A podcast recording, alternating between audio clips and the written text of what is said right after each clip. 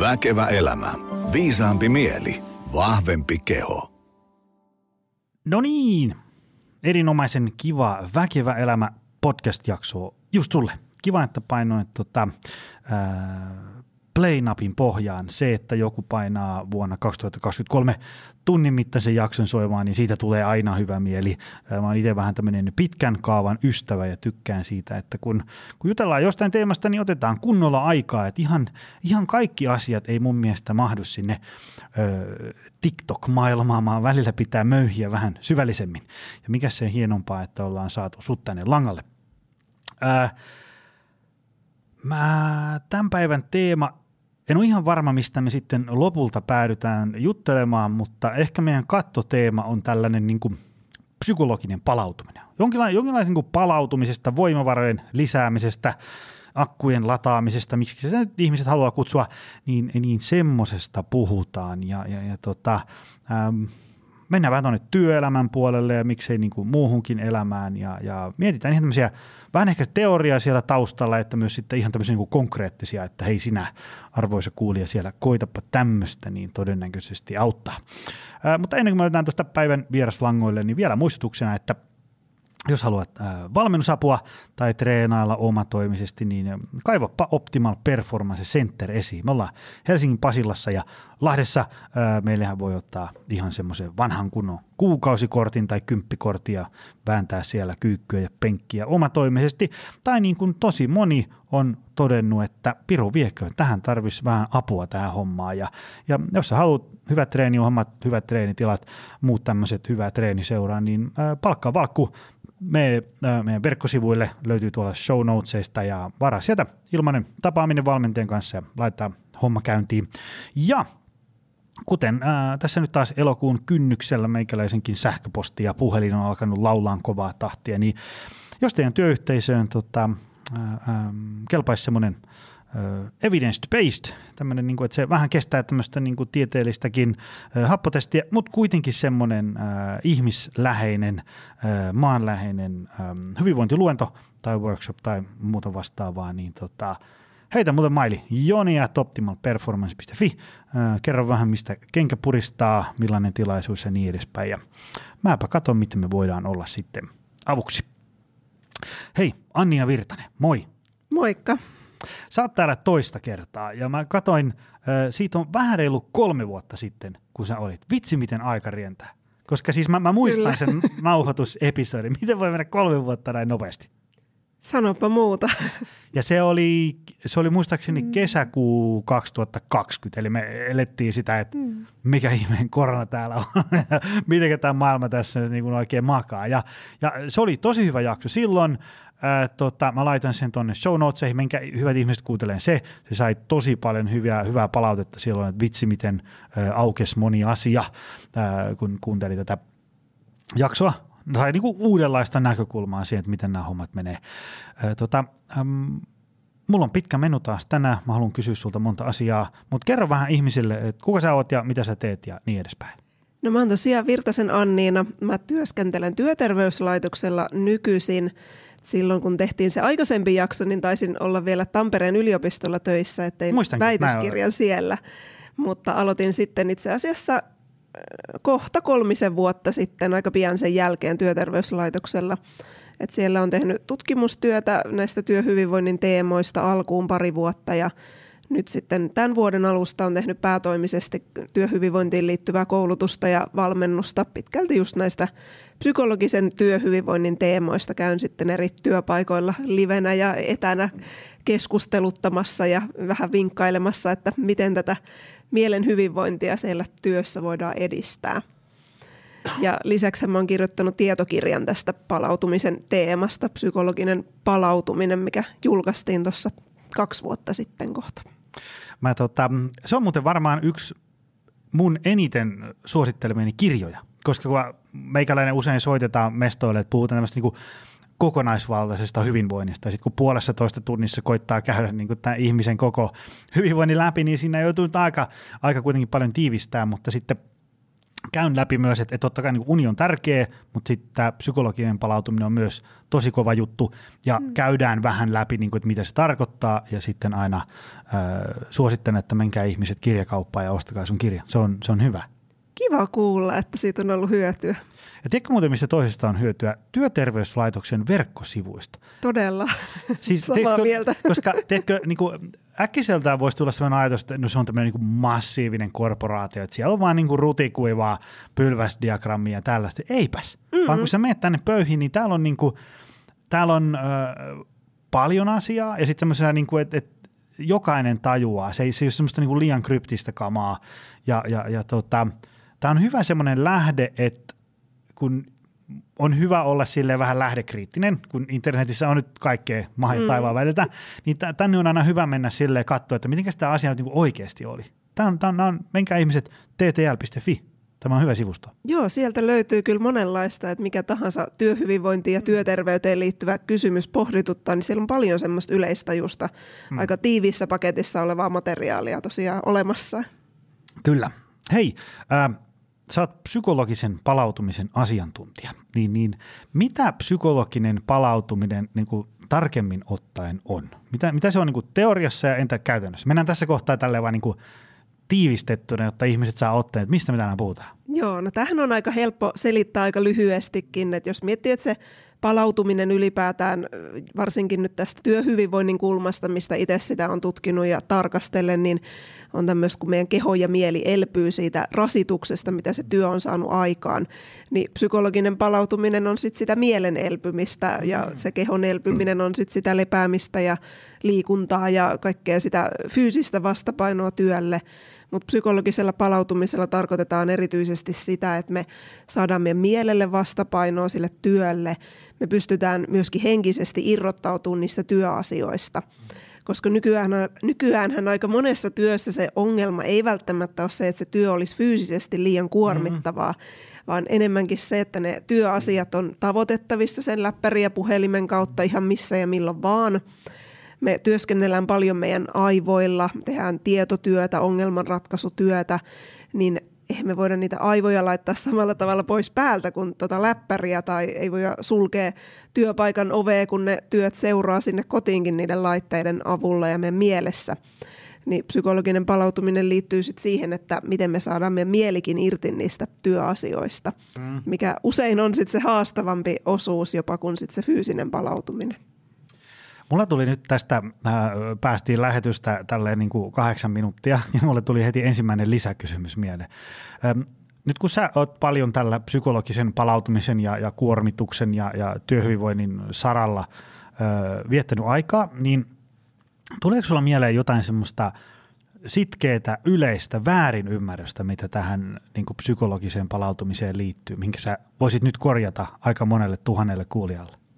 No tämä psykologinen palautuminen voi olla ehkä vähän semmoinen vieras termi monille. Usein ehkä puhutaan pelkästä palautumisesta, johon sitten liittyy nämä kaikki unet ja fyysisestä terveydestä huolehtiminen.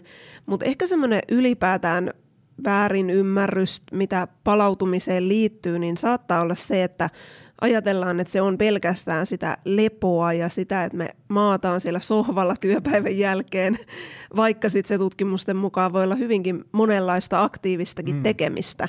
Eli esimerkiksi hyvinkin kuormittava liikunta voi olla psykologisesti palauttavaa, koska mm. se auttaa irrottautumaan niistä työasioista. Et siinä kohtaa ehkä tämä fyysinen palautuminen ja psykologinen palautuminen sitten vähän eroaa toisistaan. Mm. Että se liikunta voi kuormittaa kehoa, mutta olla mielelle palauttavaa kuitenkin. Aivan, aivan. Joo, tämä on kyllä hyvä, hyvä teema tai hyvä asia tuoda tässä kohtaa esiin, kun usein ajatellaan, että, että jos haluaa palautua, niin sitten mä nukun ja makaan sohvalla ja sitten kaikki on hyvin. Mutta ei se aina ihan niin meekään. Niin, että se on sitä fyysistä palautumista totta kai ja tietenkin me tarvitaan sitä, että eihän nämä psykologisen palautumisen keinot ei ole mitään semmoisia asioita, millä kompensoitaisiin vaikka liian vähäistä nukkumista. Eli se ei ole tarkoituksena, että nämä on molemmat tärkeitä puolia. Mutta sitten usein vaikka se työstä irrottautuminen voi olla melkeinpä helpompaakin jonkun aktiivisen tekemisen parissa. Mm. Et vaikka jos on ollut tosi hektinen työpäivä, niin voi olla vähän, jos jää sinne sohvalle makoilemaan, niin voi olla, että ne työasiat vielä pyöriikin mielessä. Mm-hmm. Mutta sitten taas jos harrastaa vaikka jotakin, mikä vaatii vähän keskittymistä ja on ehkä vähän hankalaakin, mutta eri tavalla kuin se työ, niin sitten voi olla, että siinä kohtaa onkin vaikka siellä treeneissä tai jonkun muun harrastuksen parissa helpompi unohtaa ne työasiat. Aivan. Si- ähm, mä oon just pohtinut sitä, tämä on taas tämmöinen kysymys, mihinkä täytyisi puhua neljä päivää vastausta, mutta kun puhutaan paljon siitä, että, että kun nykyajan työelämä on niin kuormittavaa ja että ihmiset uupuu ja näin, no nythän me tilastoista nähdään, että ihmiset uupuu se ja, ja on puhki ja näin, että, että se on niin kuin ihan totta, mutta sitten herää kysymys, että, että mistä se johtuu, mikä on muuttunut niin paljon suhteessa aikaisempaan? Vai, vai, vai onko, mä en siis niin kuin, Mä en tiedä, puhutaanko siitä vaan enemmän vai onko niinku tilastotkin sitä mieltä vai onko diagnostiikka parantunut vai mikä siinä. Mutta mikä tavallaan sun mielestä, voit kertoa useammankin syy, jos mm. tiedät, mutta on niinku siinä, että, että ihmiset on niin puhki nykyään työelämässä? No mä luulen, että siinä on jossain määrin noita kaikkia, mitä tuossa äsken mainitsit, että niin onhan siinä varmasti sitäkin, että tietoisuus näistä teemoista on lisääntynyt ja ylipäätään julkinen puhe vaikka mielenterveyden haasteista, mihin työuupumuskin tavallaan voidaan ajatella lukeutuvan –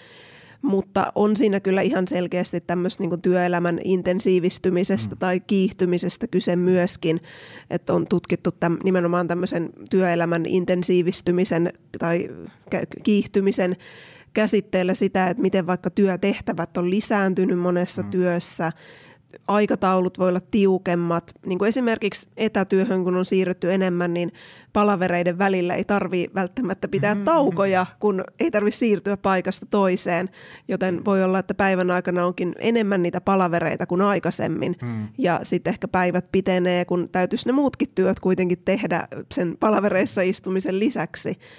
Ja tietenkin sitten monella alalla voi olla, että kaikki tämmöiset resurssipula-asiat vaikka hoitoalalla vaikuttaa siihen, että siellä voi olla sitten liikaa töitä yhtä ihmistä kohti.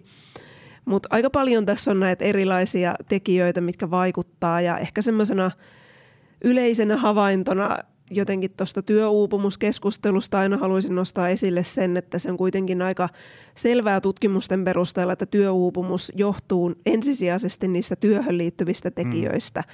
Että aika paljon tämän työuupumuspuheenkin ympärillä käydään sitä keskustelua niin yksilöiden tunnollisuudesta ja mm. siitä, että me ollaan yksilöinä suorituskeskeisiä ja vaaditaan paljon iteltämme ja toki ne voi olla semmoisia riskitekijöitä sille uupumuksen kehittymiselle, mutta kuitenkin sitä on paljon tutkittu, että ne työuupumuksen seuraukset on ennen kaikkea siellä työoloissa. Mm. Eli esimerkiksi se, että se työtahti on liian kova, ei saa riittävästi tukea siellä työssä, jää yksin siellä työssä, myöskin tämmöinen yhteisöllisyyden puute voi vaikuttaa siihen ja ylipäätään sitten semmoinen kokemus siitä, että antaa sille työlle enemmän kuin mitä siltä saa. Hmm. Puhutaan tällaisesta ponnistelujen ja palkkioiden välisestä epäsuhdasta tutkimuksissa. Hmm. Eli ihan konkreettisesti, että jos sä teet hirveästi töitä ja annat itsestäsi paljon sille työlle ja sitten se se ei tunnukaan palkitsevalta, hmm. sä et ehkä saa taloudellista palkkiota siitä riittävästi, sä et saa arvostusta siitä,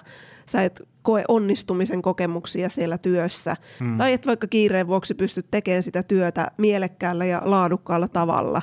Et esimerkiksi tämän tyyppisiä siellä on taustalla. Hmm. Ja kyllähän sitten tämä niinku liittyy paitsi niihin työpaikkoihin, niihin yksittäisiin työpaikkoihin, niin tähän meidän niinku yhteiskuntaan ja tähän kaikkeen laajempaan kontekstiin, mihin on sitten aika vaikea yksittäisenä ihmisenä lähteä vaikuttaan. Mm. Et kyllähän tämä meidän kulttuuri aika suorituskeskeinen on ja se työn tahti on kiihtynyt hyvin monella työpaikalla. Ähm, miten tähän työssä jaksamiseen ja ihmisten palautumiseen ja psykologiseen palautumiseen on vaikuttanut tämä tapa, miten työ on ehkä muuttunut sitten meidän viime näkemään. Tässä silloin kun me viimeksi juteltiin, niin oli ehkä semmoisen kolme neljä kuukautta tätä uuden näköistä työelämää. Ei nyt tietysti kaikkien työelämä on niin täysin uudeksi myllääntynyt, mutta monella on.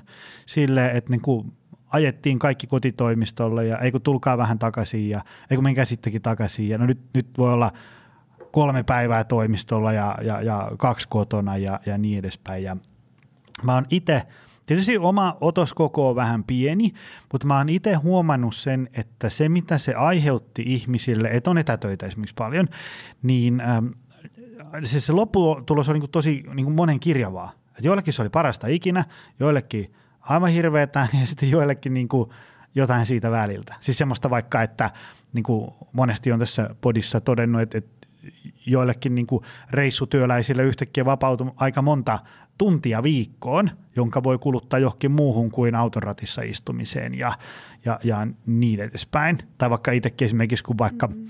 ää, luennoi, niin, niin kun ö, sen sijaan, että meni sinne niin kuin kivijalkaan, niin pystyi vetämään niin kuin Helsingistä aamulla luennon Vantaalle ja iltapäivällä toisen Ouluun. Kun se on niin kuin sitten siinä vanhassa maailmassa pikkusen enemmän reissaamista ja mm. kiireempää.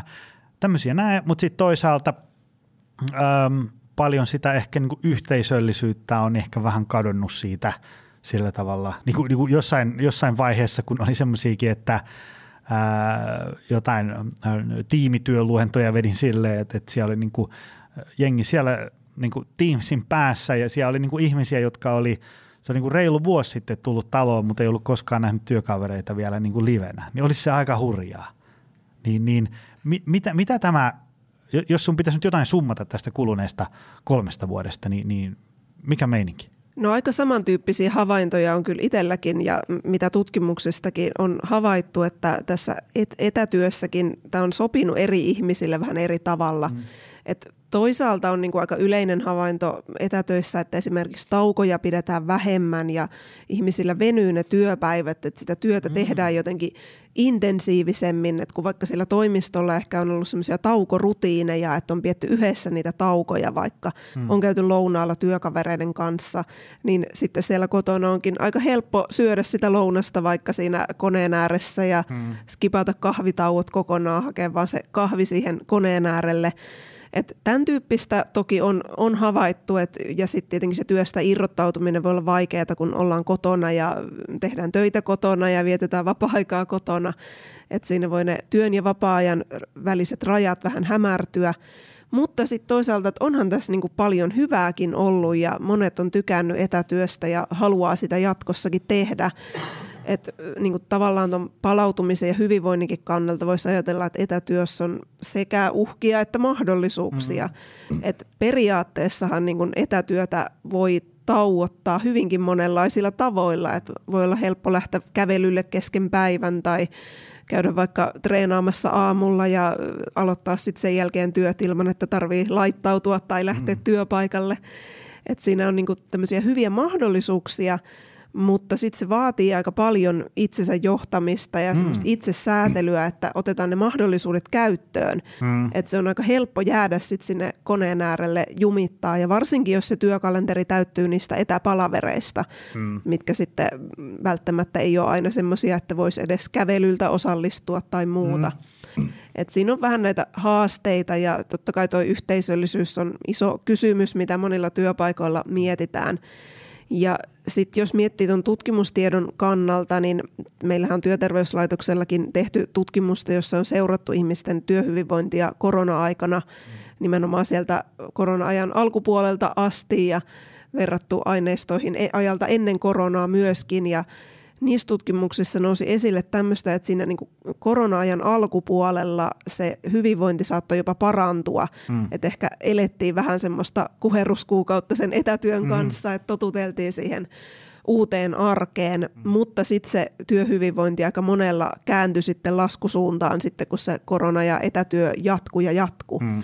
Että sitten ehkä alkoi enemmän painaa siellä nämä yhteisöllisyys, mm, yhteisöllisyyteen liittyvät pulmat ja se, että jää yksin ja mm. vaikka uudet työntekijät ei pääse sisälle siihen työyhteisöön ja kaikki tämmöinen, että sitten ehkä siinä on saattanut tapahtua vähän tällaista, että sitten on jotenkin jääty jumiin sinne kotiin etätöihin ja sitten voi olla jopa vaikea palata sinne työpaikalle. Hmm. Ja tuntuu, että ehkä edelleen me eletään vähän semmoista aikaa, että monella työpaikalla niin kun kokeillaan ja haetaan sitä, että mikä on se tapa tehdä töitä, mikä nyt toimisi. Hmm. Että mikä olisi semmoinen, missä pystyttäisiin yhdistämään nämä etätyön ja lähityön parhaat puolet.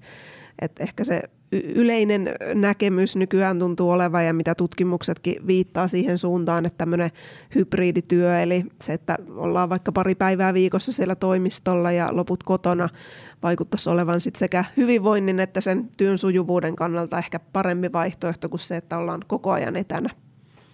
Mitä tota, mikä sun mielestä on sellaisia tunnusmerkkejä ihmisten työviikossa, että vähän alkaa hälytyskellot kiliseen, että tämä ei nyt oikein niin kuin, tue tätä ihmisten hyvinvointia. Puhutaan siis esimerkiksi tämmöisistä Kuten vaikka se, että ihmisten niin kuin viikkokalenteri, monen tietotyöläisen viikkokalenteri on niin aivan täynnä palvereja. Niin tämmöiselle ihmiselle, jolla niin kuin, ei ole 13 vuoteen ollut, kun niin kuin mun viikkopalaverit mahtuu käytännössä aina yhden käden sormiin, niin semmoinen, että eka palsu alkaa niin kuin ysiltä ja loppuu viideltä viimeinen, ja siinä on niin kuin, siinä on joku vartin biotauko, niin te kuulostaa niin kuin täysin, että eihän tämmöisestä, ei, ei homo sapiens nisäkästä ole luotu tällaisen, että, että niin kuin, tuossa on niin kuin pää aivan muhjua mm. niin kuin tiistaina, kun sä aloitat tuommoisen työviikon. No niinpä. Ni, niin palaverit ainakin äkkiseltään kuulostaa, että ne on vähän huonompi homma. Mitäs muita? No toi palaveri, palaveri että täyttää kalenterin, niin se on jotenkin tosi yleinen mm. ongelma tietotyössä nykyään ja sehän nyt on fakta, että eihän se ole kestävää, koska yleensä siinä työssä kuitenkin on muitakin asioita kuin palaverit, mitä täytyisi tehdä. näin. Ja sitten jos se kaikki työaika, vaikka ysistä viiteen, se vakkarityöaika menee niihin palavereihin, niin sitten siinä todella helposti käy niin, että se työpäivä venyy ja venyy, kun sitten jollain ajalla täytyisi tehdä ne asiat, mitä siellä palavereissa sovitaan ja mistä siellä puhutaan. Että toi on iso ongelma ja etätyössä monella ne palaverit on vielä lisääntynyt. Ja sitten ylipäätään ehkä semmoinen kokemus siitä, että se, kun se kalenteri on liian täynnä, niin sitten siellä ei ole ollenkaan aikaa semmoisille yllättäville asioille. Mm. Ja tosi monen, monessa työssä, melkein missä vaan työssä, todennäköisesti tulee jotain yllättävääkin. Tulee kaikenlaista yhteydenottoa, joku kysyy jotain, tulee teknisiä ongelmia, tulee jotain muuta yllättävää, mm. mitä sä et ole voinut ennakoida. Ja sitten jos se kalenteri on ihan ääriä myöten täynnä, niin sittenhän se pakka menee ihan sekaisin siitä, että tulee joku yksittäinen tämmöinen nopeata reagointia vaativa asia. Mm. Tämä on aika iso haaste tuossa tietotyössä varsinkin ja toki myöskin käytännön töissä toi, että jos se kalenteri on liian täynnä ja on vaikka liian vähän henkilökuntaa, mm. niin sitten siellä ei pystytä tekemään niitä yllättäviä töitä ja sitten niitä ei niin yllättäviä töitä, jotka kuitenkin pitäisi saada tehtyä. Hmm. Et ylipäätään tämä kalenterin täyteen ahtaminen on semmoinen, mitä olisi aika hyvä ehkä kriittisin silmin siellä työpaikoilla ja tiimeissä katsoa, että mitkä asiat oikeasti on semmoisia, mistä tarvii vaikka pitää se palaveri hmm. ja ketä sinne tarvii kutsua, onko siellä ylimääräisiä ihmisiä, hmm. joiden ei välttämättä tarvitsisi olla siellä – ja sitten se, että varataan oikeasti aikaa myös niille muille työtehtäville. Ja sitten tämmöiset näiden palaverien lisäksi tämmöiset jatkuvat keskeytykset on semmoinen aika mm. iso vitsaus tietotyössä ja, ja monessa muussakin työssä, että olisi paljon semmoista työtä, mikä vaatisi syventymistä, esimerkiksi mikä vaan kirjoittamista ja lukemista vaativa työ vaatisi mm. jonkin verran keskittymistä. Ja sitten meillä tulee kaikenlaista viestiä, ilmoitusääniä pingahtelee joka suunnasta. Niin kaikkeen tämmöiseen viestintään ja muuhun olisi hyvä siellä työpaikoilla miettiä ihan yhdessäkin niitä käytäntöjä, että tarviiko vaikka koko ajan pitää sitä sähköpostiäppiä auki siellä läppärillä. että voisiko se vaikka laittaa kiinni välillä ja voitaisiko sopia vaikka yhdessä, että miten huolehditaan siitä, että on aikaa sille syventymistä vaativalle työlle myöskin, mm. koska se on usein sitten se, mikä siellä kiireessä kärsii, kun aletaan reagoida niihin nopeata reagointia ainakin näennäisesti vaativiin asioihin ja sitten ne semmoiset ei niin kiireelliset, mutta silti tärkeät asiat jää vähän roikkumaan sen kiireen vuoksi. Kyllä. Mitä tota, kun on ihmisiä, jotka, vaikka mä niin esimerkiksi usein omalla luennollani puhun siitä, että tässä psykologisen palautumisen näkökulmasta, niin tämä on niin kohtalaisen helppoa sekä niin kuin tietotyöläisellä että fyysistä duunia tekevällä ihmisellä niin, niin kuin rahata tämä lihallinen keho sieltä työpaikalta pois, tai sitten joku tehdä tämmöinen siirtymäriitti, että no niin, työpäivä loppuu, läppäri kiinni ja sitten mä laitan sen tuonne piilongin laatikkoon. ja menen toiseen huoneeseen. Mutta kun se pää jää miettii niitä työasioita, niin äh, sitten siinä, ja, ja varsinkin semmoisia ikäviä, kuormittavia, mm. epäselviä, tämmöisiä niin mm. yllättäviä asioita, niin kuin että se, se kelailu ei ole semmoista kauhean positiivissävytteistä tai semmoista niin kuin innostavaa, että ensi viikolla mahtavaa alkaa se, vaan se on niin kuin, että voi ei, ensi viikolla tulee se ja niin edespäin. Niin miten, mitä me saataisiin pää irti työasioista? Se on se, mitä moni sanoo, että se, kun, mm. kun se ei onnistu. Se onkin hyvä kysymys ja olisi hienoa, jos siihen olisi joku tämmöinen aivan takuvarma resepti, joka toimisi joka ikiselle ihmiselle kaikissa tilanteissa. Että eihän sitä ole olemassakaan. Mm. Että ehkä jotenkin tässä niinku työasioiden miettimisessäkin – tavallaan, kun tuntuu, että siihen totta kai niin kun voi antaa kaikkia ohjeita, että kannattaa vaikka tietoista läsnäoloa, mindfulnessia harjoitella, siitäkin on tutkimusta, että se voi auttaa siinä työasioiden unohtamisessa ja siinä, että saadaan mieli tähän nykyhetkeen sen sijaan, että mm. vatvotaan jotain tai voi keskittyä niihin harrastuksiin, vaikka liikuntaharrastusten on todettu usein edistämään sitä työstä irrottautumista, mutta kyllä mä silti jotenkin toivoisin, että me osattaisiin suhtautua tähän sillain ymmärtäväisesti ja armollisesti, että se on ihan luonnollista, että ne työasiat voi pulpahdella mieleen ainakin välillä. Et vaikka työn ja vapaa-ajan välille on ihan hyvä tehdä jotain eroa, että saadaan piettyä jotain tasapainoa ja hyvinvointia siellä elämässä, niin meillä on kuitenkin se sama pää siellä töissä ja vapaa-ajalla ja sama persoona, josta ehkä painottuu eri puolet sitten mm. eri elämänalueilla, että ei sitä niin kuin ihan täydellistä eroa välttämättä pysty tekemään, mutta kyllä mä silti jotenkin kannustasin aina siihen ja aina puhunkin, aina kun tilaisuus tulee, niin siitä, että esimerkiksi jokaisella olisi hyvä olla joku harrastus, mistä itse mm. pitää. Että joku semmoinen ihan jotain muuta kuin se työ, jotain, mistä sä nautit, mistä sä saat iloa elämään, ehkä onnistumisen kokemuksia työn ulkopuolella ja jotain semmoista, mihin sä voit uppoutua ja keskittyä niin, että ne työasiat unohtuu ikään kuin automaattisesti. Mm. Et ei tähän palautumisenkaan oikein toimi se, että jos mä nyt oikein kiellän itseni ajattelemasta työasioita, niin kyllähän me kaikki tiedetään, että se ei toimi. Samalla tavalla, jos sä keskityt siihen, että en saa syödä karkkia, niin sit sä ajattelet sitä koko ajan. Sen sijaan, että niin kuin vaikka tuossa karkkiesimerkissäkin, niin useinhan sitä sanotaan, että voi olla parempi yrittää siihen ruokavalioon lisätä jotain mm. hyvää, kun väkisin keskittyä siihen, että mitä sä poistat sieltä. Mm. Niin ehkä vähän sama logiikka tässä palautumisessa ja vapaa-ajassakin, että jos sä lisäät sinne jotain sellaista, mikä vie sun ajatukset muualle ja mistä sä pidät ja mikä tuo sun elämään sisältöä, niin silloin sä kasvatat niitä todennäköisyyksiä, että ne työasiat unohtuu ainakin välillä. Ja usein sitten joku semmoinen niin pikkasen haastava harrastus voi olla siinä hyvä, koska jos sä opettelet jotain uutta taitoa, mikä on sulle vielä vaikeeta, hmm. jos sä vaikka opettelet jotain tanssikoreografiaa tai remontointia tai jotain vaikeaa käsityötä tai mitä tahansa semmoista, mikä on hankalaa, niin sun on aika vaikea ajatella niitä työasioita siinä samalla. Et joku tämmöinen pikkasen haastavakin voi olla hyvä, vaikka sitten mm. totta kai sitä lepoaikaakin on tärkeä olla siellä vapaa-ajalla.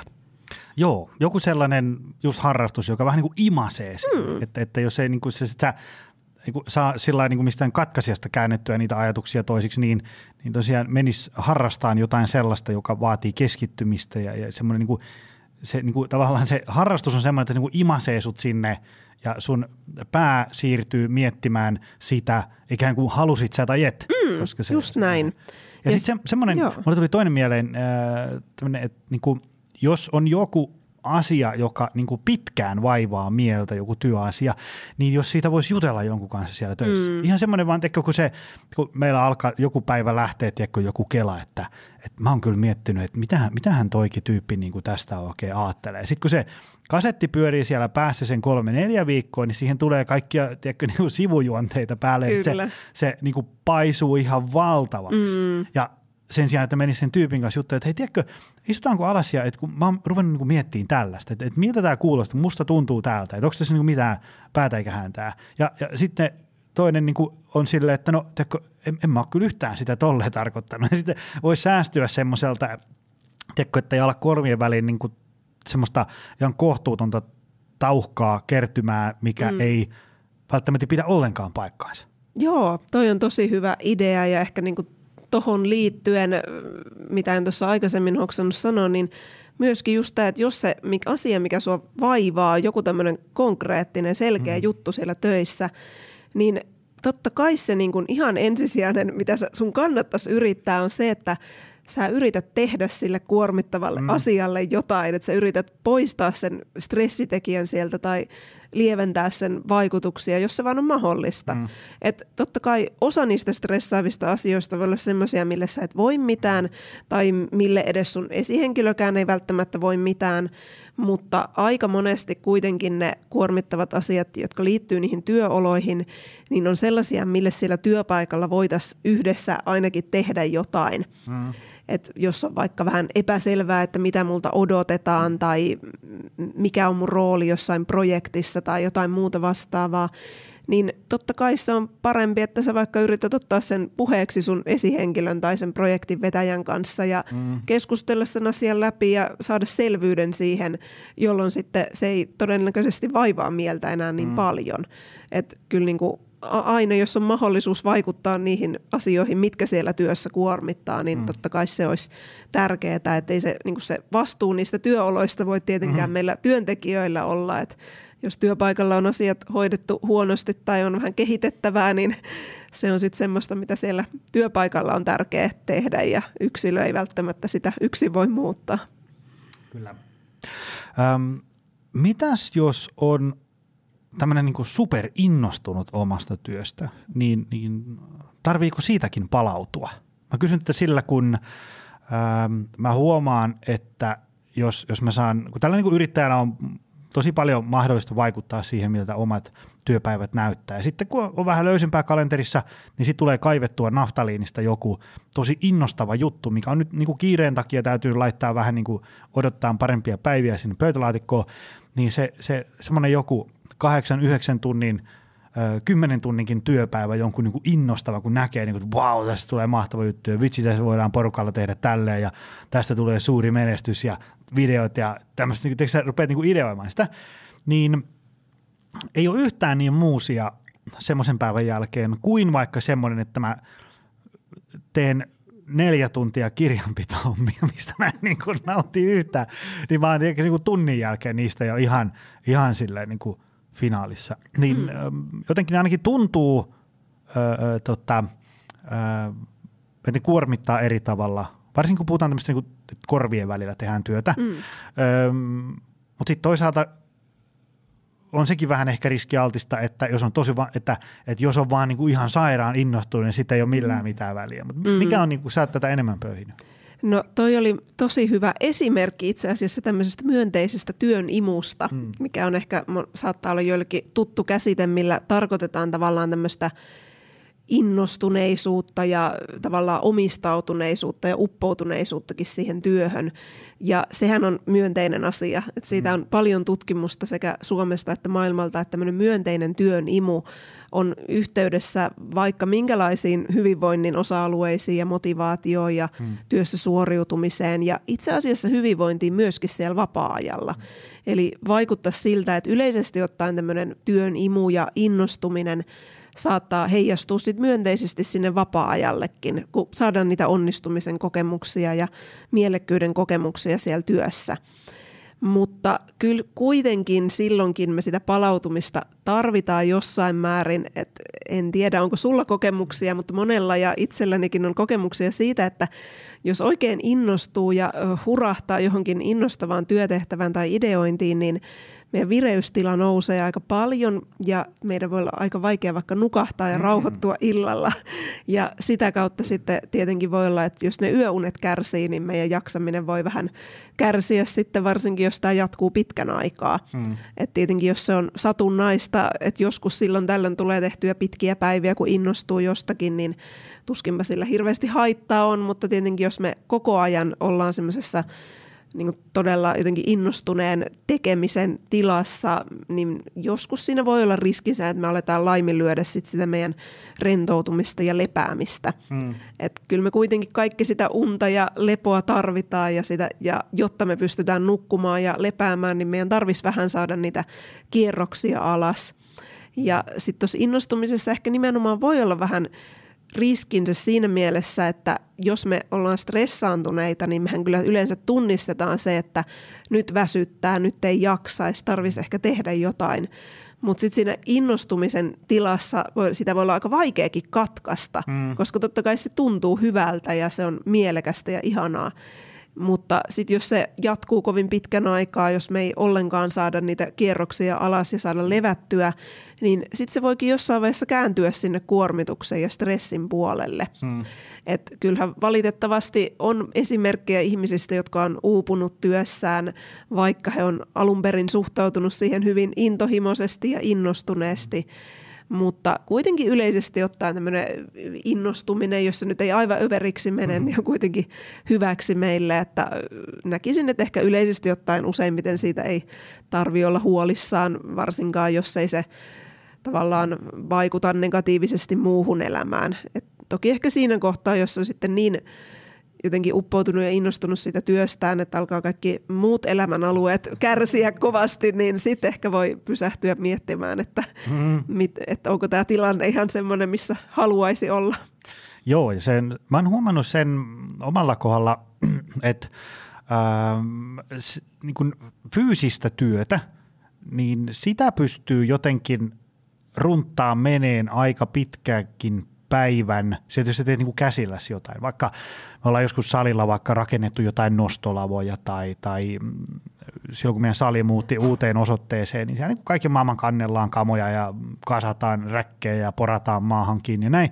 Niin semmoista pystyy jotenkin niin kuin runttaan aika pitkääkin päivää, mutta sitten semmoista luovaa työtä, ainakin mulla, niin ei vaan jotenkin irtoa. Mä, niin esimerkiksi vaikka kun on kirjoittanut kaksi, 200 sivusta kirjaa, niin – siinä innostuksen puuskassa, kun sä aamulla avaat koneen ja alat painaa, niin syntyy vaikka, ehkä, mä nyt heitä hatusta, niin kuin muutamassa tunnissa syntyy vaikka, vaikka kuusi sivua hyvää tekstiä. No niin, niin sitten mitä pidemmäksi se päivä jatkuu, niin se paljonko sitä hyvää tekstiä syntyy, niin kuin putoo ihan dramaattisesti. Ja jotenkin semmoista luovaa jotenkin mä en saa niinku runtattua sillä niinku, tekkö, kun mä, mm. jotain, että mun pitää kannella jotain laatikoita paikasta toiseen, niin sit mä vaan painan menemään. Mm. Mutta sitten jotenkin se luovuus on semmoinen, että sitä ei pysty jotenkin niinku pakottaan sieltä pihalle. Että ainakin, ainakin tietotyössä mä oon huomannut, että se... Ähm, niin kuin jossain kohtaa tulee sellainen raja vastaan aina mm. päivässä, että, että nyt vaikka olisi niin kuin heittomerkeissä pakko painaa, niin ei kannata, koska ei vaan niin kuin synny mitään. Kyllä. Joo, toi kuulostaa erittäin tutulta omassakin mm-hmm. työssä ja sellaiselta, mitä on paljon kuullut myöskin vaikka mun koulutuksiin osallistuneilta ihmisiltä, että – se ajatus siitä, että me tehtäisiin viitenä päivänä viikossa kahdeksan tuntia päivässä aivan täysillä tämmöistä vaativaa aivotyötä, niin ei se vaan ole realistista. Mm, mm. Että totta kai joskus voi olla yksittäisiä päiviä, jolloin pääsee tosi hyvään flowhun ja mm. saattaa vaikka jonakin päivänä olla jopa kahdeksankin tehokasta työtuntia, mutta se on tosi paljon kyllä tämmöisessä aivotyössä. Et varsinkin jos tuossa niinku etä- ja lähityön kontekstissakin miettii, että vaikka silloin ennen koronaa, kun ihmiset on ollut siellä työpaikalla töissä, niin kyllähän tyypillisesti siihen työpäivään on mahtunut paljon muutakin kuin sitä vaativaa aivotyötä. Mm. Et siellä on käyty lounaalla ja istuttu kahvilla ja jutusteltu ja on semmoista niin kuin tavallaan kevyempää hommaa, kaikenlaista viestittelyä ja aikatauluttamista ja muuta. Mutta sitten se, että me oikeasti vaikka kirjoitettaisiin kahdeksan tuntia päivässä, niin se on meidän aivoille aika kuormittavaa ja ei kyllä ainakaan minulta ole myöskään koskaan oikeastaan onnistunut. Ja mitä on jutellut vaikka monien tutkijatuttavien kanssa, niin monet niin kun on sanonut mulle sitä, että tuommoista niin kun oikeasti vaativaa aivotyötä, eli vaikka sitä kirjoittamista tai tieteellisen tekstin lukemista, niin ehkä hyvänä päivänä neljä-viisi tuntia menee. Mm-hmm. Ja sitten se loppuaika tavallaan menee joko semmoiseen haahuiluun ja siihen, että tuijottaa sitä tekstitiedostoa saamatta mitään aikaan, tai sitten semmoiseen rutiininomaisempaan mm-hmm. tehtävään. että kyllä siinä rajansa on, että mihin ne meidän aivot oikeasti sen yhden päivän aikana pystyy. Kyllä. Hei, ähm, Hesarissa oli tämmöinen haastis, mä laitan sen tuonne show notesihin siitä, että, että välillä niin kuin vapaatkaan ei palauta. Et me ollaan niin kuin maanantaina ihan puhki, kun tullaan töihin ja nyt me eletään tätä kautta, kun ihmiset on palailut tai hiljalleen palailee takaisin töihin, niin, niin mikä tässä on niin kuin se juttu? Miksi, vaikka, vaikka on teko ollut just mm. neljä viikkoa ei töitä, mm. sitten tulet töihin ja sitten niin siellä ekan viikon tiistaina akku näyttää jo 6 prosenttia, kun saapuu töihin. Mikä homma? No sehän voi, on tietenkin tilannekohtaista, että totta kai on mahdollista, että vaikka siellä yksityiselämässä on tapahtunut jotain kuormittavaa, että kyllähän meitä voi stressata muutkin asiat kuin työ. Hmm. Että jos siellä nyt on, on sitten muun elämän huolia, niin voi olla, että se haittaa sitä työstä palautumista. Mutta usein myöskin tämmöisissä tilanteissa, joissa ihmiset ei niin kuin lomallakaan oikein palaudu tai viikonlopun jälkeenkin on semmoinen olo, että on valmiiksi jo stressaantunut, kun maanantaina palaa töihin, niin kyllä siinä aika usein on kyse myöskin siitä, että siellä työoloissa olisi sitä kehitettävää. Mm. Että se työ on niin kuormittavaa, että se tavanomainen palautumisaika, mikä yleensä ihmisille riittäisi, niin ei riitäkään. Ja niin kuin loman jälkeenkin moni voi huomata ton, että jos se työ on tosi stressaavaa ja siellä on paljon niitä kuormitustekijöitä siellä työpaikalla, niin silloin ne loman vaikutukset hyvinvointiin haihtuu ihan todella nopeasti. Et voi olla just, että jo ekalla työviikolla loman jälkeen tuntuu niin kuin ei olisi lomaa ollutkaan siinä välissä. Et kyllä toi on niin kuin yleensä semmoinen merkki siitä, että että siellä työoloissa olisi jotain semmoista, mitä olisi tärkeää yhdessä arvioida, että mikä siellä kuormittaa niin paljon, että nämä ihmiset ei pysty riittävästi mm. palautumaan.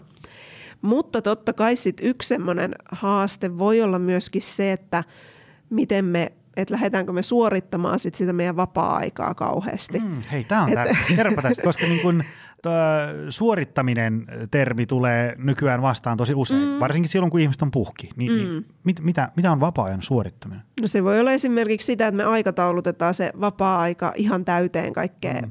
niin kuin sinänsä kivaa ja mielekästä tekemistä, mutta jos siellä kesälomalla vaikka on joka ikiselle päivälle mm-hmm. joku aktiviteetti suunniteltuna ja on reissua reissun perään, niin sitten voi olla, että meille ei jääkään sitä semmoista rentoutumisaikaa ja semmoista aikaa semmoiseen spontaaniin oleiluun. Mm. Et aika harvalle se on palauttavaa semmoinen loma tai vapaa-aika, että siellä on ihan hirveä minuuttiaikataulu. Et usein sitä palautumista kuitenkin edistää se, että olisi mahdollisuus olla pikkasen vapaammin, kun siellä töissä todennäköisesti niitä aikatauluja riittää. Ja totta kai tähän niin kuin niin, tämä on tosi hankala kysymys tämä vapaa-ajan suorittaminen, koska siitä palautumisestakin voi tehdä suorittamista. Mm. Ja moni tekeekin ja mäkin olen monessa haastattelussa antanut kaikenlaisia vinkkilistoja parempaan palautumiseen ja niin tutkimusten perusteella totta kai voidaan tehdä tämmöisiä vinkkilistoja ja muistilistoja siitä, että mitä kaikkea kannattaisi tehdä, jotta palautuu. Mutta sitten jos me ollaan siinä jatkuvassa suorittamisen moodissa, niin sitten me saatetaan ottaa sekin semmoisena suoritteena, että okei, että nyt mun pitää meditoida ja liikkua ja nähdä kavereita ja pitää tehdä sitä ja tätä ja tota. Ja sitten se voi ikään kuin kääntyä itteensä vastaan, että sit se ei olekaan aidosti palauttavaa, jos siitä tulee semmoinen tavallaan uusi vaatimus niiden kaikkien muiden vaatimusten ja velvollisuuksien lisäksi. Jos ajatellaan, että on joku tällainen tyyppi, jolla äm, on mahdollisuuksia vaikuttaa siihen, että minkälaista se oma arki on, vaikka työaikoihin ja, ja, ja tota, ö, miten käyttää vapaa-aikaa ja niin edespäin, niin äm, mitenkä, kun mä oon huomannut iso, iso teema, varmaan sitä kun itse elää – ruuhkavuosissa ja, ja paljon tuttuja elää ruuhkavuosissa ja sitten auttaa paljon ruuhkavuosissa eläviä ihmisiä, niin tota, semmoinen omien rajojen vetäminen on jotenkin tullut semmoiseksi tosi isoksi teemaksi. Me ollaan tässä muutaman tutun kanssakin puhuttu siitä, että, että kun monella on semmoista taipumusta olla niin kuin vähän liian kiltti sillä tavalla, että, että kun töissä kysytään jotain, joo joo, kyllä mä hoidan, ja sitten vapaa-ajalla kysytään johonkin, että voit sä tulla pitään sitä ja tätä jotain kirpputoripöytä. Joo, kyllä mä voin tulla. Ja sitten lapsia harrastuksiin ja sitten siivous ja, ja sitten pitäisi liikkua. Ja, niin kuin, mulla on moni äh, mun tämmöinen niin yrittäjyysmentori on, on sitä sanonut, että, että niin kuin monesti ihmisellä on niin kuin suurin piirtein kymmenen kertaa enemmän asioita tarjolla hoidettavaksi kuin mistä pystyy sitten niin kuin suoriutuu. Eli jossain kohtaa on pakko vetää semmoinen raja, että sanoo, että, että valitettavasti en pysty, mutta se on aika hankalaa, varsinkin kun joku pyytää jotain apua, niin ei niin kuin ilkeyttään sitä pyydä, vaan mm-hmm. se on joku ihan niin kuin aito tarve. Ja sitten niin kuin, sit jos on vähän tämmöinen kuin mä, tämmöinen aikatauluoptimisti, että ei siihen niin, niin kauan mene, mutta sitten kuitenkin menee, niin sitten yhtäkkiä se kalenteri on 117 prosenttisen täynnä. Niin, niin mitä, mutta sitten moni tavallaan niin tiedostaa sen, että pitäisi sanoa ei, pitäisi pitää rajoja, mutta kun mä en pysty, kun sit siitäkin tulee huono omatunto ja sitten niin tuntuu, että on vähän niin pelkkiä huonoja vaihtoehtoja pöydällä. Mutta mitä tämmöinen, kun sä oot tätä asiaa, niin kuin tätä palautumista ja kuormitusta mm. aika paljon pöyhinyt, niin mikä olisi sun ohje ja tämmöinen niin synninpäästö ihmisille, että se on ihan ok vetää vähän rajoja? No se on kyllä hankala teema. Mm. Tunnistan tosi hyvin tämän problematiikan, mitä tuossa kuvasit ja ehkä – Mietin, että tähän liittyy myös siihen, että miten muut suhtautuu siihen, kun me asetetaan niitä rajoja. Mm. Eli miten vaikka työpaikalla suhtaudutaan siihen, että joku asettaa itselleen rajoja ja sille työlle rajoja. Mm. Et usein voi olla sellaisiakin tilanteita, että on itse yrittänytkin asettaa rajoja ja on sanonut ei jollekin asioille siellä töissä, mm. mutta siitä on saattanutkin seurata jotain kielteistä. Mm. Tai voi olla, että siitä on seurannut se, että ehkä joku antaa sulle kielteistä palautetta siitä tai sitten myöskin se, että siitä seuraa lisätöitä vaikka jollekin toiselle siellä työpaikalla. Mm. Ja totta kai siitä voi tulla sitten huono omatunto, että kun mä kieltäydyn tästä, niin sitten jollakin mun kollegalla on liikaa töitä. Niin. Sitten jos ne ongelmat nimenomaan on siinä, että siellä on vaikka liian vähän työntekijöitä se työmäärään nähden, niin silloin se ongelma ei ratkee, tai se niin kuin perimmäinen ongelma ei ratkea sillä, että yksittäinen ihminen kieltäytyy jostakin. Mutta sitten toisaalta, kun meidän kuitenkin tarvii olla myös terveellä tavalla itsekkäitä, että me ei voida tavallaan, vaikka siellä työpaikalla ollaan vastuussa tietyistä asioista, niin kuitenkin me jokainen ollaan myöskin osittain ainakin vastuussa omista asioistamme ja siitä, että miten me toimitaan siinä kuormittavassa ympäristössä, missä me eletään. Ja kyllä mä näkisin, että jos me ei opita mitään rajoja asettamaan, niin lopulta me saatetaan päätyä sitten sinne pitkälle työkyvyttömyyssaikulle työuupumuksen vuoksi. Ja se nyt ei hyödytä kyllä yhtään ketään mm. sitten, ei meitä itteemme eikä ketään siellä työpaikallakaan. Mm. Et kyllä toi niinku rajojen asettaminen, vaikka se tuntuu vaikealta ja voi herättää kielteisiä reaktioita, niin meidän täytyisi kuitenkin työpaikoillakin ja muussakin elämässä normalisoida sitä, että jos me ei pietä itsestämme huolta, niin ei me sitten jossain vaiheessa pystytä huolehtimaan niistä muistakaan. Mm-hmm. Et aika yksinkertaista loppujen lopuksi, mutta helpommin sanottu kuin tehty. Joo, se olikohan se Saku Tuominen, kun jossain, vitsi, nyt tuli jostain äh, muistin syövereistä vastaan, semmoinen, että kun äh, tulee vaikka niinku kiireessä jotain, että sulla on niinku kädet täynnä hommia, sitten joku tulee, että hei, voisit sä hoitaa tämä äkkiä tästä, ja sitten sä tiedät, että, että sä et niinku oikein voi, mm. niin, niin sitten jos siihen sanoisi, että haluatko, että mä hoidan tämän nyt huonosti, vai myöhemmin hyvin. Mm. niin sitten se toinenkin ymmärtää, että Joo. ei tämä ihminen niinku kiusallaan tästä ja, ja tota, kieltäydy. Ja mä itse jotenkin vuosien saatossa. Ihan varmaan se, että kun on niin kuin, vaan niin kuin 400 kertaa änkennyt sen oman kalenterin liian täyteen, niin sitten tämmöinen kivipääkin alkaa niin kuin muuttaa käsitystä, että ehkä tämä ei toimi, niin ehkä jotenkin niin kuin sisäistänyt sen, että, että koko ajan on enemmän ohjelmaa tarjolla kuin mitä mä pystyn mm. hoitaan.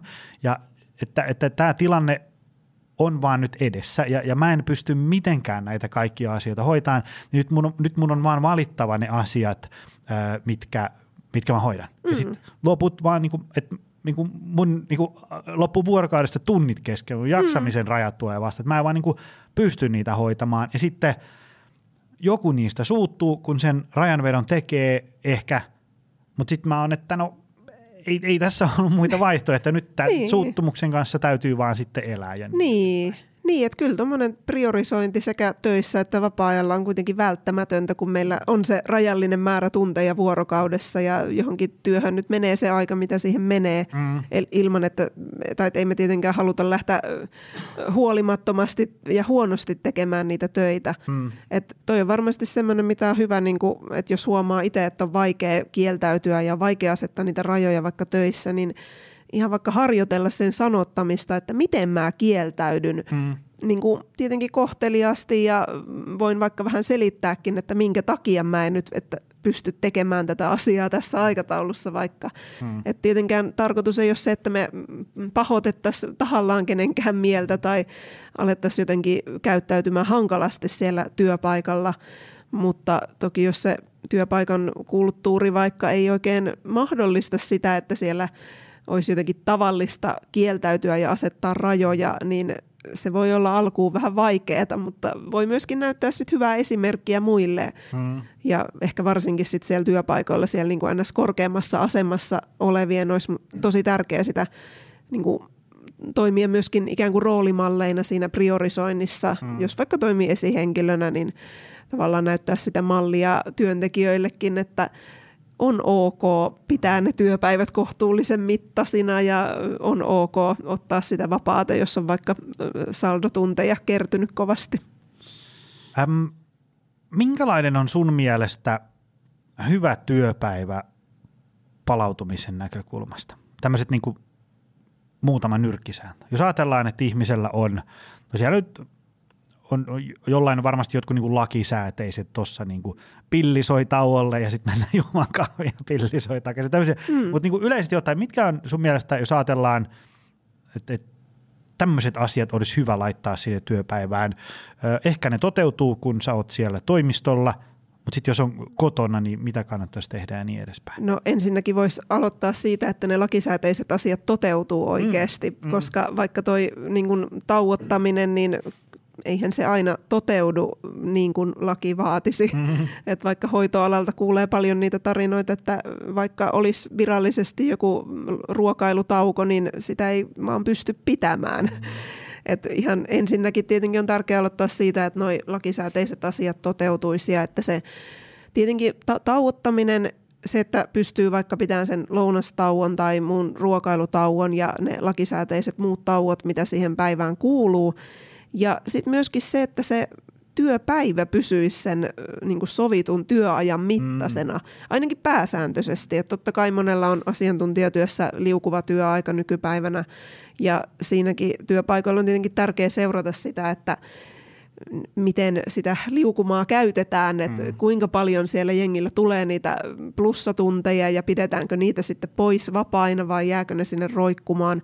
Että kyllä se yleinen nyrkkisääntö tietenkin olisi se, että se työpäivä pysyisi sen mittaisena, mitä se suurin piirtein on suunniteltu, eli mm. se seitsemän ja puoli viiva kahdeksan tuntia, mitä se useimmilla on.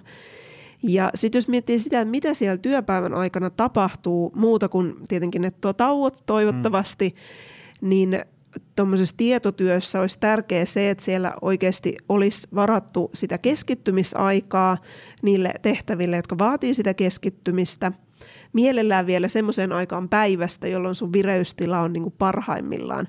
Aika monella se on vaikka aamupäivästä, että kun on vielä virkeä ja ei ole ehtinyt väsähtää, niin ennen lounasta voi olla ne tavallaan tehokkaimmat tunnit monella, ei toki kaikilla, että tärkeää niin tunnistaa itsellä se, jos on vaikutusmahdollisuuksia siihen työajan käyttöön, että milloin itse kannattaa tehdä ne keskittymistä vaativat mm. asiat. Jos siihen voi vaikuttaa, aina ei toki voi. Mutta just tuossa työpäivän suunnittelussa, tämä mistä aikaisemmin puhuttiin, että kun sitä vaativaa aivotyötä ei voi tehdä joka päivä kahdeksaa tuntia, niin tietenkin ne työpäivät olisi hyvä suunnitella niin, että siellä olisi sitten jotain vähän vähemmän vaativaa mm. aivotyötä. Eli vaikka No palaveri voi olla semmoinen riippuen, mitä siellä käsitellään, mutta palaverit ehkä keskimäärin ei ole ihan niin vaativaa aivotyötä mm. kuin vaikka kirjoittaminen. Mm. Ja sitten se, että siellä kalenterissa olisi varattu aikaa myöskin tämmöiselle metatyölle tai sälätyölle, mitä kaikkiin töihin sisältyy. Eli kaikki tämmöinen viestittely ja suunnittelu ja kalenterin ylläpito ja kaikki tällainen mitä on täysin mahdotonta välttää useimmissa töissä, mutta mille useinkaan ei ole siellä kalenterissa varattu sitä omaa slottia, niin kuin vaikka palavereille. Että tämmöinen niin kuin järkevä työpäivän suunnittelu ja sitten ehkä vielä niiden lakisääteisten taukojen lisäksi kyllä tämmöisessä tietotyössä olisi tärkeää pitää vähän useammin semmoisia pieniä taukoja myöskin, että, se, että jos pitää lounastauon ja yhden kahvitauon, niin se on aika vähän, jos sä istut koko päivän siinä tietokoneella. Mm. Et toki sitten ihan fyysise- fyysiseltä kannaltakin se, että nousee siitä koneen äärestä liikkeelle mielellään vaikka mm, kerran tunnissa tai vähän useamminkin, että saa sitä kroppaa liikkeelle, niin tämmöiset niin pienet mikrotauot myöskin auttaa siinä mielen palautumisessa ja pitää yllä sitä vireystilaa. Minkälainen on sun mielestä hyvä tauko? Mä kysyn tätä sillä, kun ähm, esimerkiksi meikäläisen joku tämmöinen kotitoimistopäivä voi ihan hyvin olla sellainen, että kun mä, mä herään vaikka tunti ennen kuin muu perhe ja sitten mä rupean siinä juomaan kahvia, niin äkkiä siinä, siinä kuuden aikaan alkaa jo jonkinlainen niin kuin semmoinen, joku, joka liittyy työhön, jolla mä luen jotain artikkeleita ja juon kahvia, katon vähän sähköpostia. No sitten mä avaan koneen ja rupean dataileen ja, ja, ja sitten sit mä ajattelin, että okei, nyt mä vähän tästä lepään, niin sitten jos mä avaan niin kuin Instagramin tai Twitterin tai jonkun somekanavan, mm. ja sitten mä taas palaan töihin ja taas vähän Twitteröin ja taas palaan töihin, niin jotenkin tuntuu siltä, että mun aivoilla ei ole sellaista minkäänlaista joutenoloa niin kuin yhtään. Mm. Et siinä on, mä menen ikään kuin semmoisesta virikkeestä toiseen vaan, ja, ja sitten se tuntuu semmoiselta vähän niin kuin, että, että jos mä ajattelen, että mä, mä juoksisin koko päivän, niin kyllä mä olisin niin kuin aika puhki jossain kohtaa. Että kyllä mun pitää jossain kohtaa niin kuin kävellä tai, tai, tai istua lepäämään. Hmm. Mutta sitten kuitenkin, kun siirrytään aivotyöhön, niin sitten jotenkin se unohtuu ihan kokonaan. Et, et, minkälainen on semmoinen, niin kuin, että sä, et, et, sanotaan, että pidät taukoja. Joo, mutta hmm. minkälainen on niin kuin hyvä tauko? No näkisin, että tuossa tilanteessa, mikä on hyvin tavallinen, että mennään sinne someen tai vaikka uutisia lukemaan tauolla, niin se ongelma on usein se, että jos se tauko tekeminen on liian samanlaista kuin mm. se työ, niin eihän se silloin tunnu tauolta. Mm. Kun taas sitten vaikka, että et jos miettii, että sä tekisit ihan erilaista työtä, että jos sä olisit tuolla Raksalla töissä tai siivoojana mm. tai sairaanhoitajana, niin siinä työssä se pieni somehetki voisi ollakin palauttava aivan, tauko, aivan. koska se olisi erilaista kuin sitten se työ. Mm. Mutta sitten tässä tietotyössä, kun me ollaan niiden vempeleiden äärellä koko ajan, niin sitten se niin kun, no voihan se jollain tavalla tuntua tauolta totta kai, että sieltä saa niin erilaista virikettä, mutta kuitenkin yleensä sitä palautumista edistäisi myöskin työpäivän aikana se, että me tehdään jotain vähän erilaista kuin se työ. Mm. Eli vaikka poistutaan siitä koneen ääreltä ja mm. vaikka jutellaan no työpaikalla vaikka kahvihuoneessa tai kotona, jos on yksin, niin vaikka sitten lukea kirjaa tai kat- ihan vaan katella ikkunasta ulos ja juoda kahvia rauhassa tai käydä kävelyllä tai muuta vastaavaa. Että tämmöinen tauko tavallaan niihin että et me tehtäisiin tauolla jotain, mikä ei ole sitä samaa kuin se työ.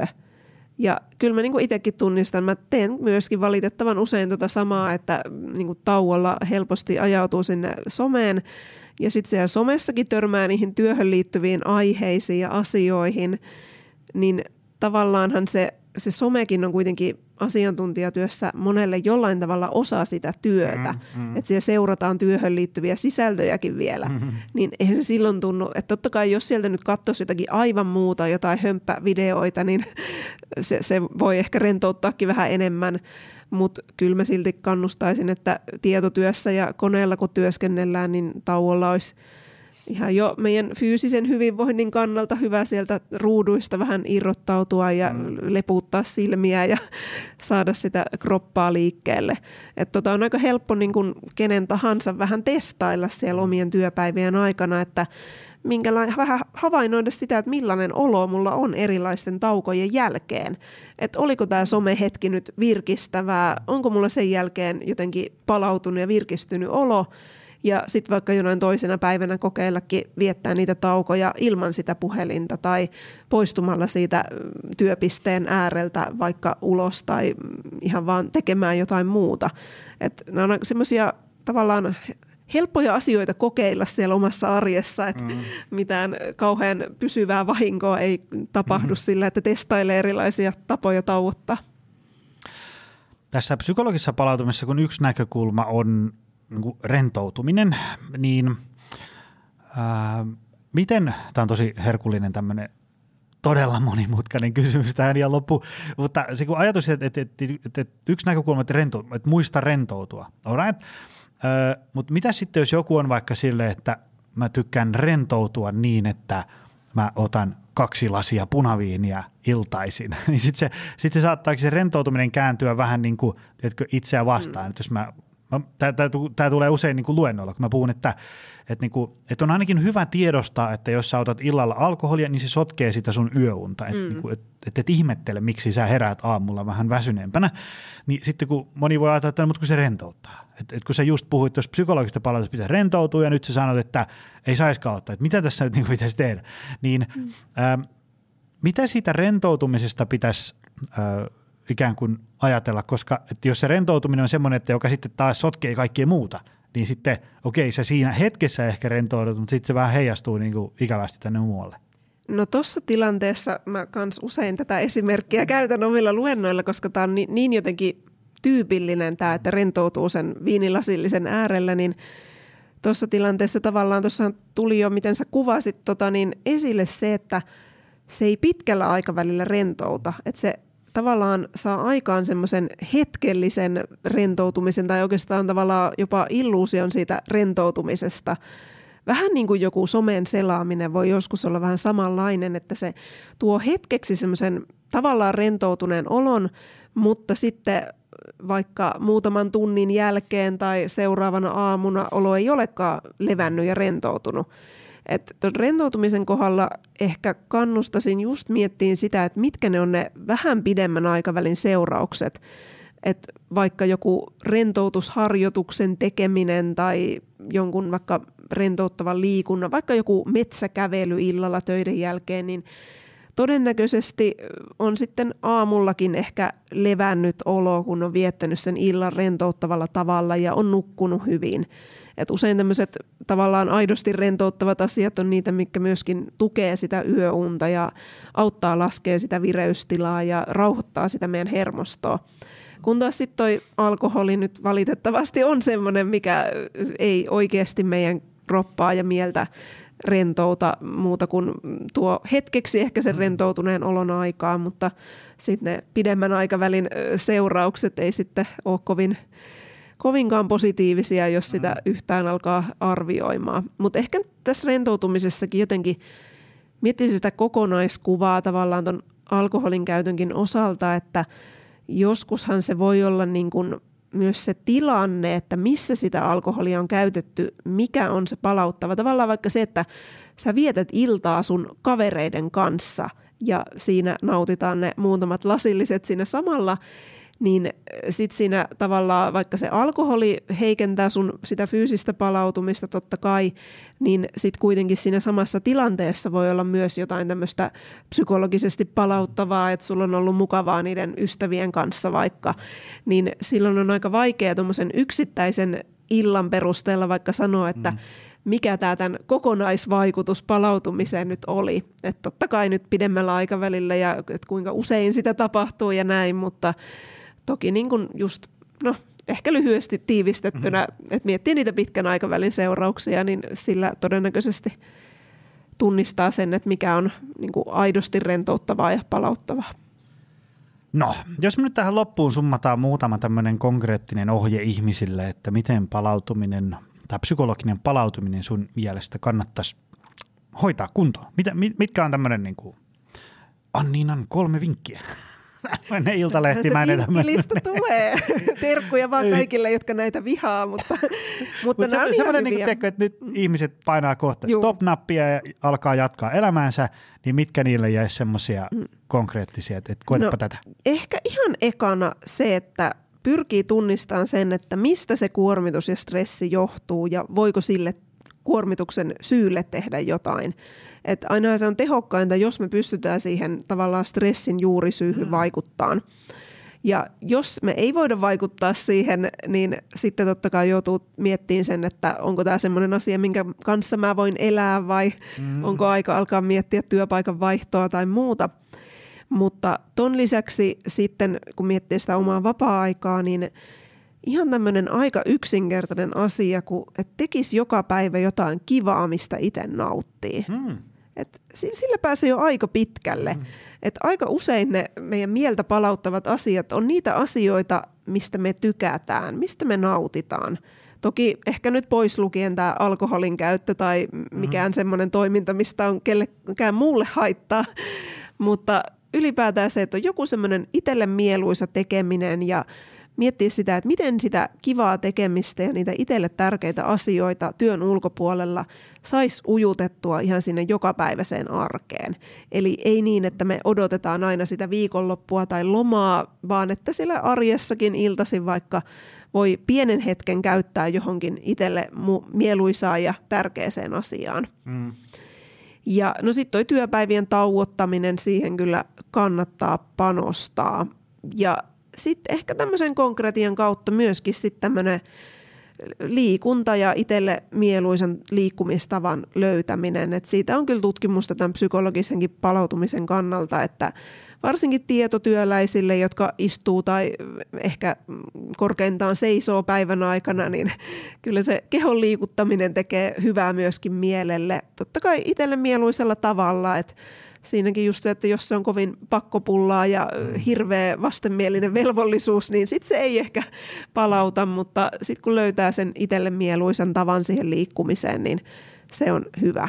Ja sitten ehkä ihan viimeisenä tämmöinen itsetuntemuksen kehittäminen.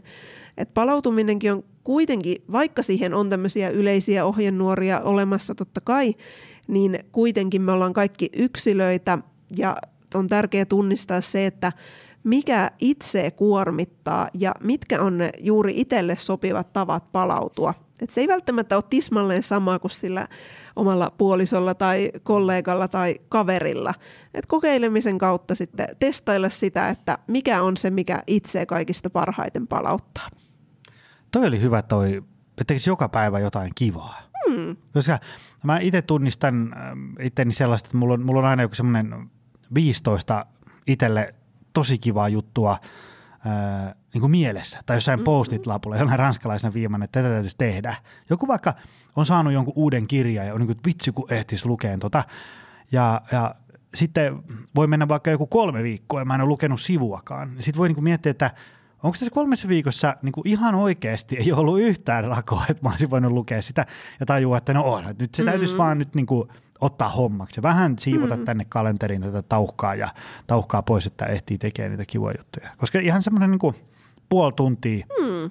omaa laatuaikaa voi olla aika kova juttu. Kyllä, että ei sen aina tarvi olla pitkä aika ja vaikka sillä ruuhkavuosiarjessa se pitkän ajan ottaminen ei ole usein mahdollistakaan, mutta se voi olla vaikka varttikin päivässä voi olla paljon parempi kuin se, että elelee jotenkin aivan automaattiohjauksella ja vaikka vaan selaa sitä puhelinta koko illan. Hei, kiitos tästä. Tämä oli taas hieno juttu. Mä laitan tonne show notesihin vielä sen edellisen visiitin. Käykää ihmiset kuuntelemassa sekin.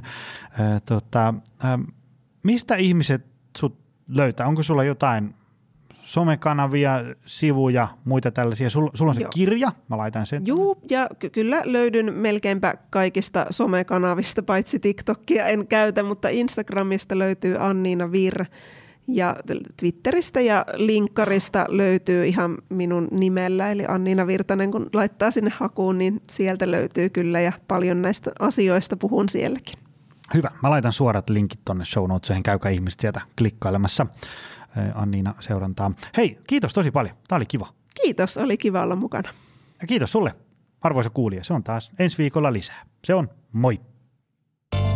Tutustu lisää aiheeseen optimalperformance.fi ja opcenteri.fi.